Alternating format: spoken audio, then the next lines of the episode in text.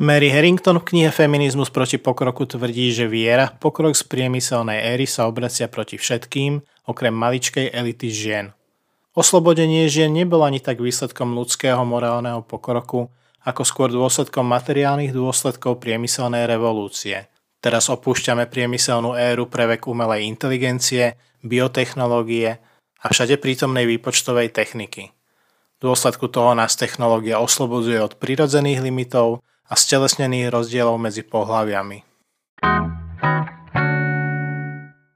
Hoci tento posun prospieva malej triede úspešných profesionálnych žien, uľahčuje to aj komodifikáciu ženských tiel, ľudskej intimity a ženských reprodukčných schopností.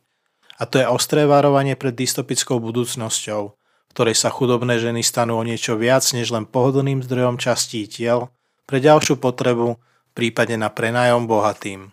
Pokrok už prestal prospievať väčšine žien a len feminizmus, ktorý je voči nemu skeptický, môže skutočne brániť ženské záujmy v 21. storočí. Kniha vyjde v marci 2023 vo vydavateľstve Forum Press. Odkazy nájdete v priložených linkoch tohoto podcastu.